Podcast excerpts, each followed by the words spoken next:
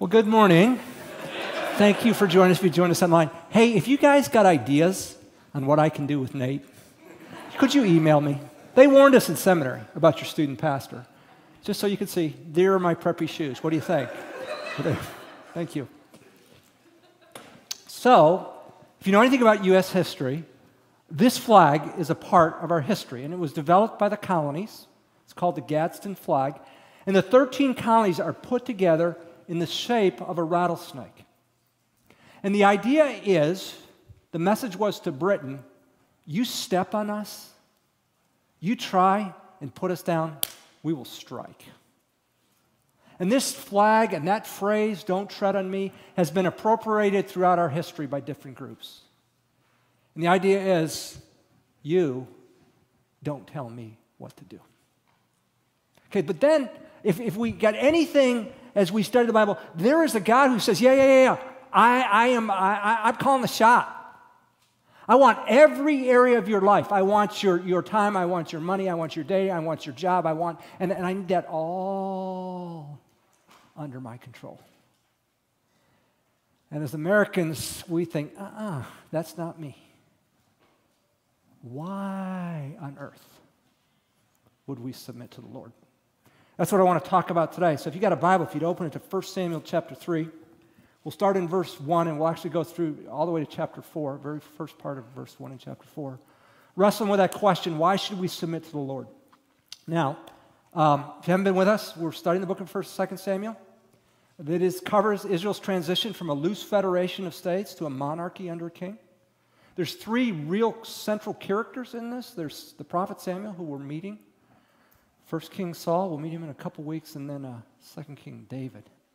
And we started in obscurity with a guy named Elkanah. He had two wives. One was barren, uh, uh and, and she grieved, and, and her uh, other wife taunted her on that because she was able to produce children. And, and she said, Lord, if you will give me a child, I, I will forego the benefits of a child, which were many in ancient Israel, and I will give him completely to you. And so Lord gave her a child, and his name was Samuel. And after she weaned him, she left him at the temple. Uh, chapter, early part of chapter 2, we saw Hannah's praise. And then the second part of uh, chapter 2, uh, we met Eli, who was the current priest, and he wasn't doing so well, particularly with his sons. His sons were just violating the sacrifice of God and taking what wasn't theirs. They involved in immorality with women at the door of the temple. And God came in and he sent a, a man, man of God. It's never good when a man of God shows up pronounce a word of judgment to Eli. Even though you were chosen, even though you go all the way back to Aaron, and you're part of the chosen tribe of Levi, I am moving on from you. I'm going to cut you off as priest, and I'm going to raise up another line. And that's where we are right now as we open chapter 3. We're in that transition. And remember, in, in, in a narrative, uh, God often shows, he doesn't tell. It's not explicit. But through the story, he's driving a point home. And one of those points is will we or will we not submit to God? So here we go. Now, the boy Samuel was ministering to the Lord before Eli. So Samuel's just a lad. Uh, Eli, as we will see, is older. And, and, and then the, the uh, narrator makes this comment In word from the Lord was rare in those days, visions were infrequent. People aren't hearing much from God. Because in those days, the Lord spoke through his prophets, and we'll see that that's the whole Old Testament. And there wasn't a person fit to receive the word.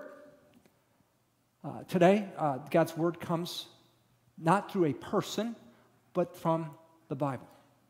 Now, we can only imagine what, what life was like in Israel with no word from God. It's chaotic.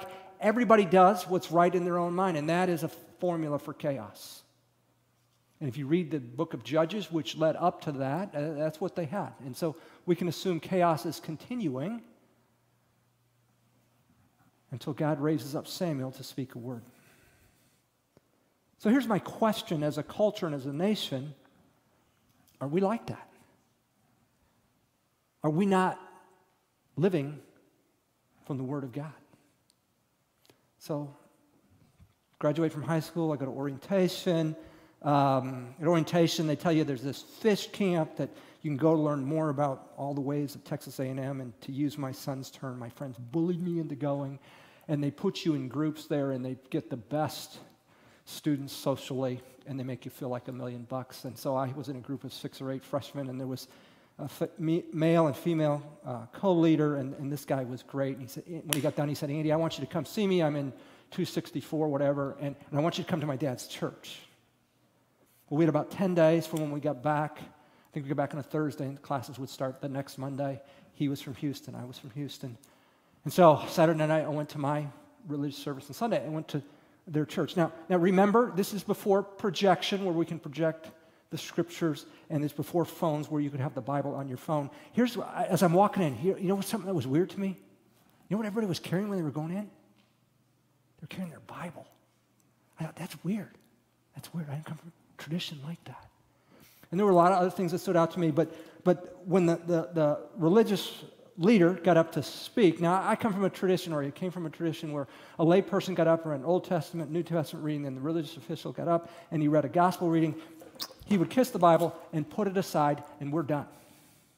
We're done. Now, folks, this is August of 1978. I still remember this. He leaves his Bible open.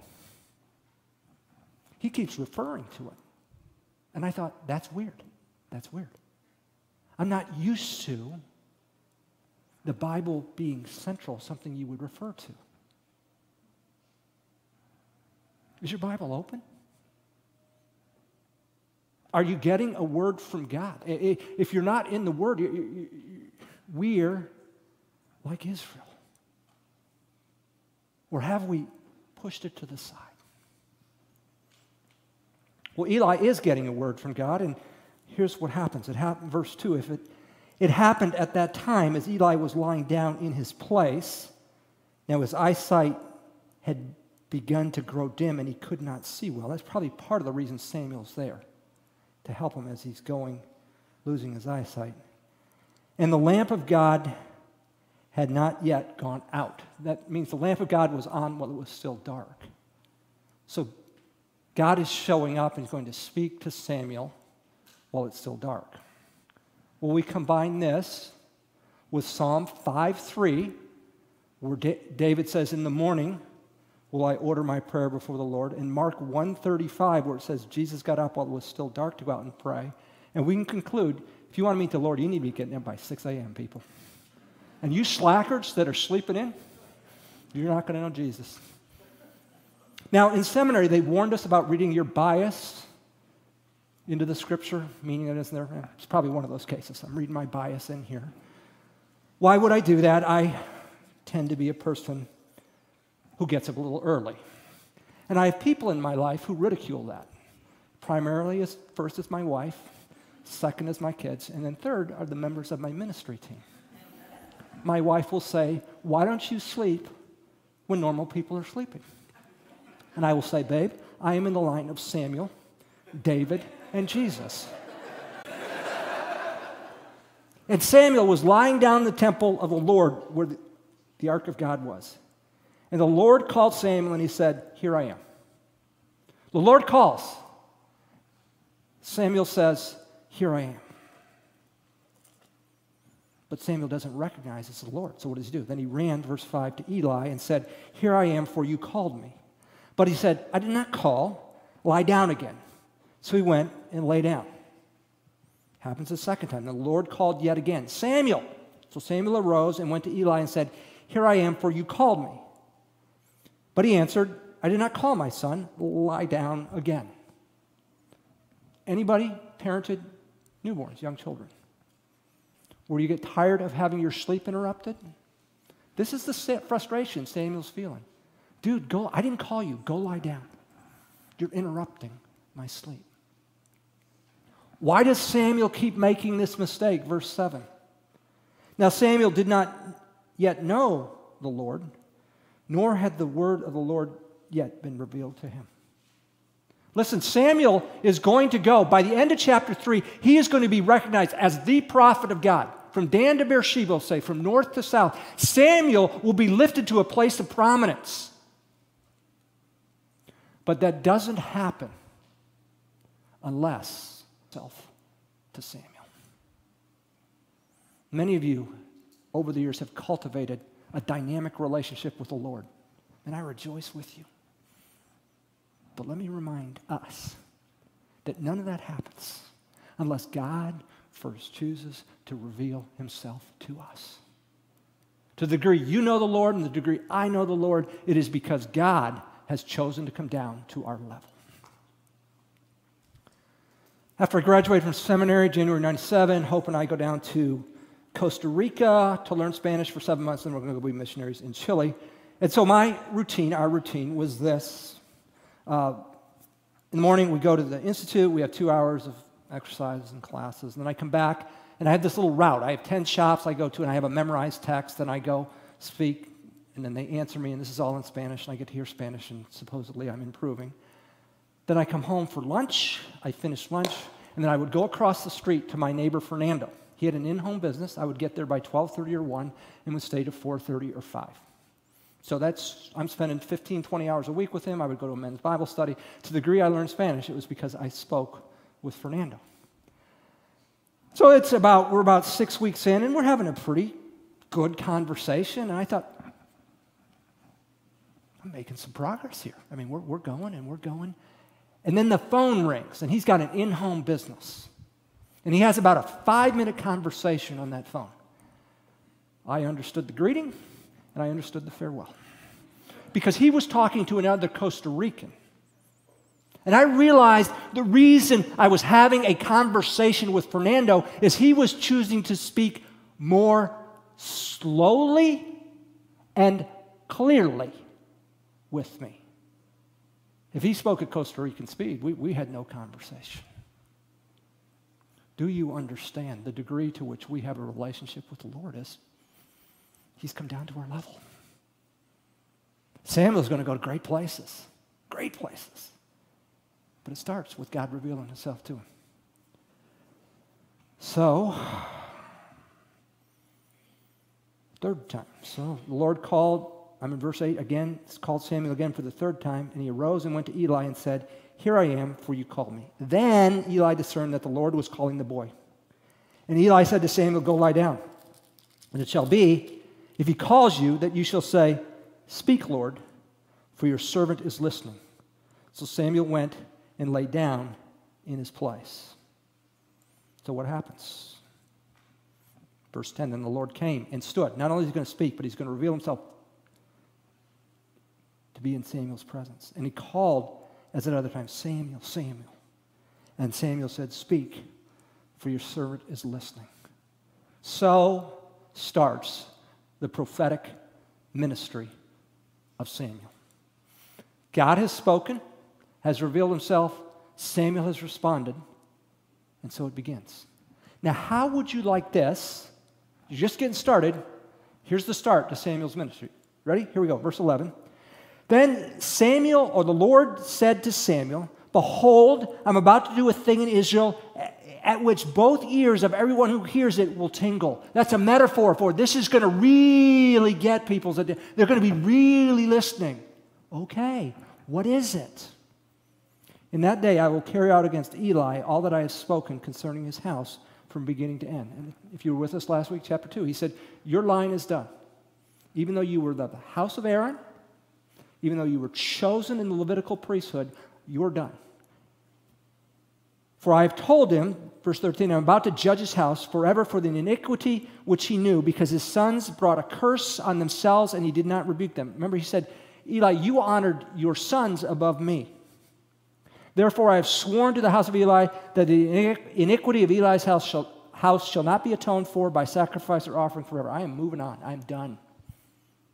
You're just starting out. If you're Samuel, you've been serving this guy, you're just a lad. And your first job as a prophet, hey, dude, just to confirm what you heard is really happening, your house is done. How do you think Samuel's feeling about that? Verse 15.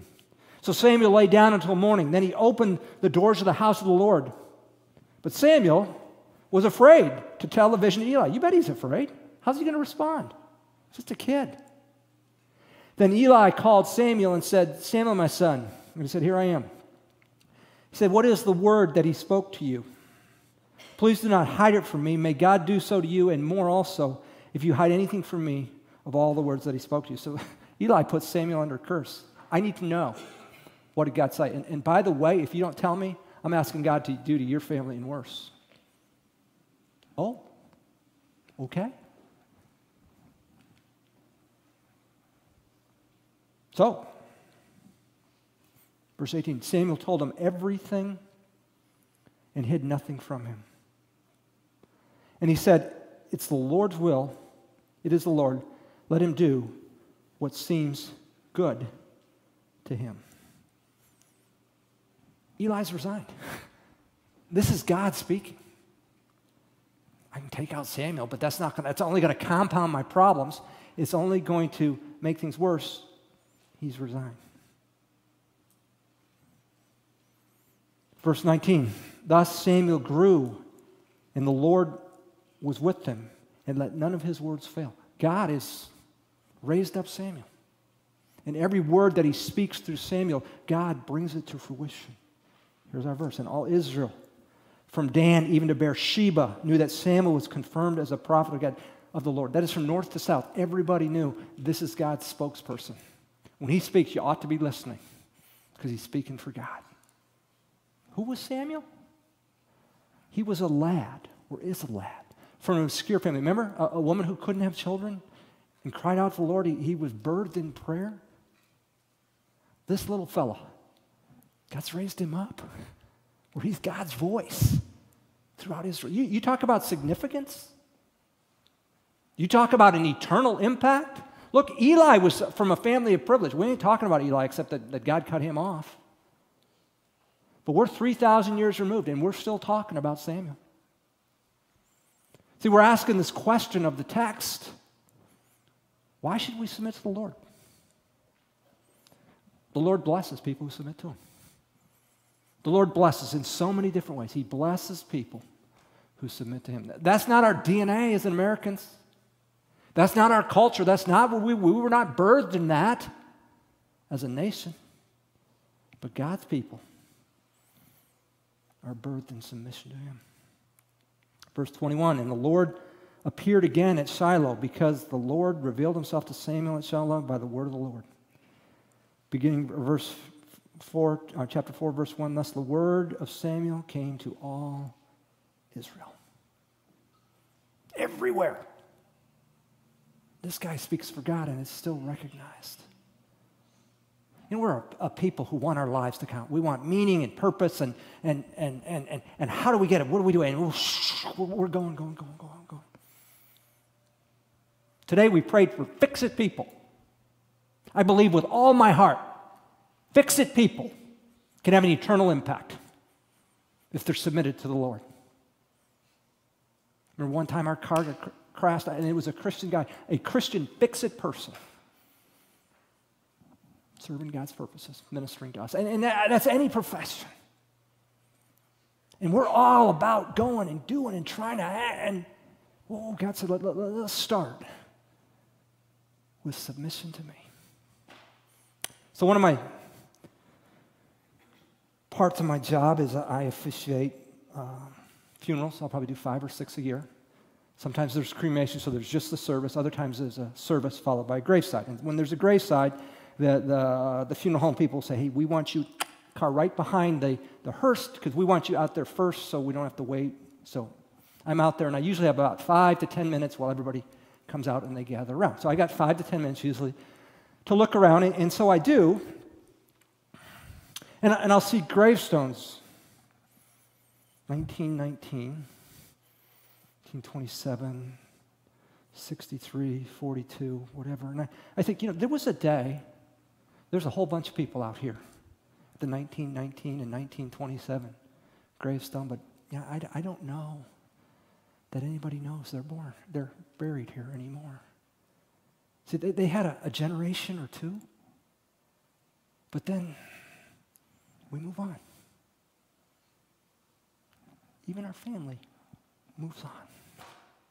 Yes, came home to me. Uh, we planned a family vacation in 2018, we were down to Alabama. My wife's from there. And, and we got to go where, where Hope's mom grew up, and our son saw that. And, and I saw that look in my kids' eyes, and I think, I'm going to get to Maine because my folks are from the same small town in Maine. So we want to do that 2020, 2021. COVID wrecked that. We were able to pull it off. And I had one living uncle on my mom's side, and we had lunch with them, and he was able to tell the whole story how my mom quit school to raise him. And, and then he was able to drive us around and say to my boys, You know, your, your grandpa grew up here. The house isn't there, but that's a lot. And he went to school here, down there. And then, but you know what I thought about? I didn't think about the next generation. Every time I've been up every time I was up in Maine with my folks, uh, they would go out to the graveyard where, where their parents were buried. I didn't think about that for my kids. It just, two of my, both my grandfathers had died before I was born. One grandma died when I was an infant, and one died when I was a sophomore in high school. I probably saw her five or six times in my life. I, I just didn't have that much of a relationship. And so, though we moved heaven and earth, and to, so my kids could know the next, the grandparents' generation, the next one, no. Uh, what's my point? Grasping eternity, it's, it's a futile effort. A generation or two. But Samuel, we're 3,000 years removed and we're still talking about him. You want your life to count? I want my life to count. I don't care what you're doing. You're a teacher, you're an engineer, you're a nurse, you're, you're whatever you are. Submission to the Lord is where it starts. He has every area of your life, He has everything. Now, what gets in the way of submitting to the Lord? A lot of things, but I would say one is our schedule. I ask people, how you doing? And what will they say? We're so what? We're so, we're so, so what are we? We're so what? Oh, we're so busy, so busy, busy, busy. Pastor, Pastor, I, I, don't, I don't know how this happens, how I get so busy. I want to say, I do. I, I know how it happens. I know exactly how it happens. You schedule. That's why you're so busy. You're living out your priorities with your busy schedule. I had a Sunday school teacher when I was in college say, I'll tell you somebody's, I'll tell you what matters to people. I can tell you their priorities. Let me see two things. Let me see your date book, and this is pre phone when you had a date timer. Let me see your date book and let me see your checkbook. I will tell you what your priorities are. You know, Jesus was busy. He had three years, public ministry. He had to get this group of 12 people and the other people ready to, to lead a church. Beyond that, he's making his name known. I mean, he's, uh, he's healing people. This is all to confirm he's the Son of God. Uh, this is what it says in Luke 5:15, Jesus, about Jesus. But the news about him was spreading even farther and large crowds were gathering to hear him and to be healed of their sicknesses. I mean, people are coming from all over. Everybody wants a piece of Jesus. I heard you got healed. Well, I want my mama and I want her friend, and, and we're all coming. There's one time that people couldn't get Jesus. They climbed up to the roof and they put their friend down through the roof. Uh, people want Jesus. I mean, there is buzz about Jesus. You know what the next verse says about Jesus? Verse 16. But Jesus himself, I think Luke meant to put in the morning, but I think he forgot to put it in there. But Jesus himself would often slip away to the wilderness and pray.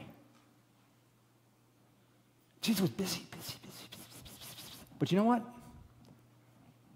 That busyness didn't change this. He was going to be with the Lord. Having an impact starts with a connection with God. We just talked about a nation, a people that had no word from God busy. What are your priorities? Your busyness tells me, tells you, tells God what matters to you. God's calling us to submit, and maybe the first thing you could start is your schedule. What's your time like? Does God have, doesn't need to end there, but needs to start there. Does God have your time? Does God have your heart?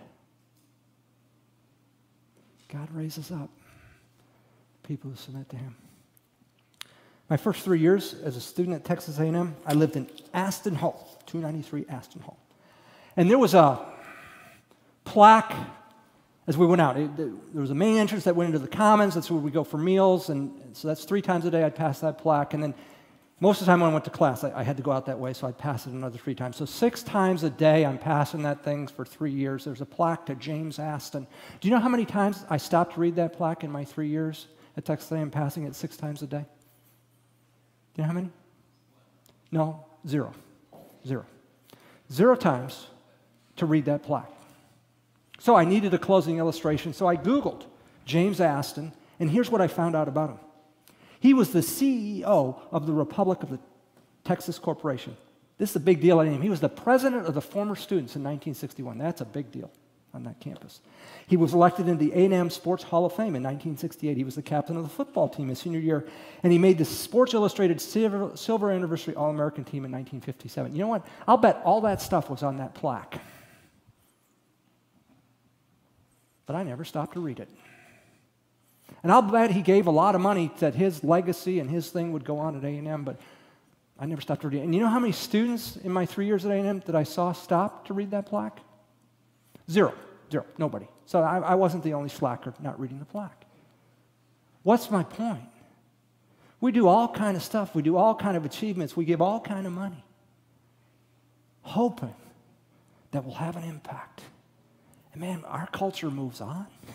They're on. That's passe. You want your life to count? I want my life to count. Whatever you're doing, let me say, we need to start by submitting ourselves to the Lord. Why? Given our U.S. culture and don't tell me and don't tread on me, why should we submit to the Lord? Because God blesses. God blesses people who submit to Him. Would you pray with me? Our Father in heaven, we're grateful for your word that you do um, call us to submission. And sometimes that's, uh, that's not comfortable us. That's not what we like. That's not what we want. But um, you're calling us. And, and, and we look at Samuel from obscurity to the voice of God, from Dan to Beersheba. Everybody knew. That started with a young lad serving you. Lord, as we seek to have an impact in our community, individually and corporately, would we be people who submit to you? Jesus, empower us in your busyness. You are not too busy for the Father. That we would start with our schedule, making you a priority. I ask this in Christ's name. Amen.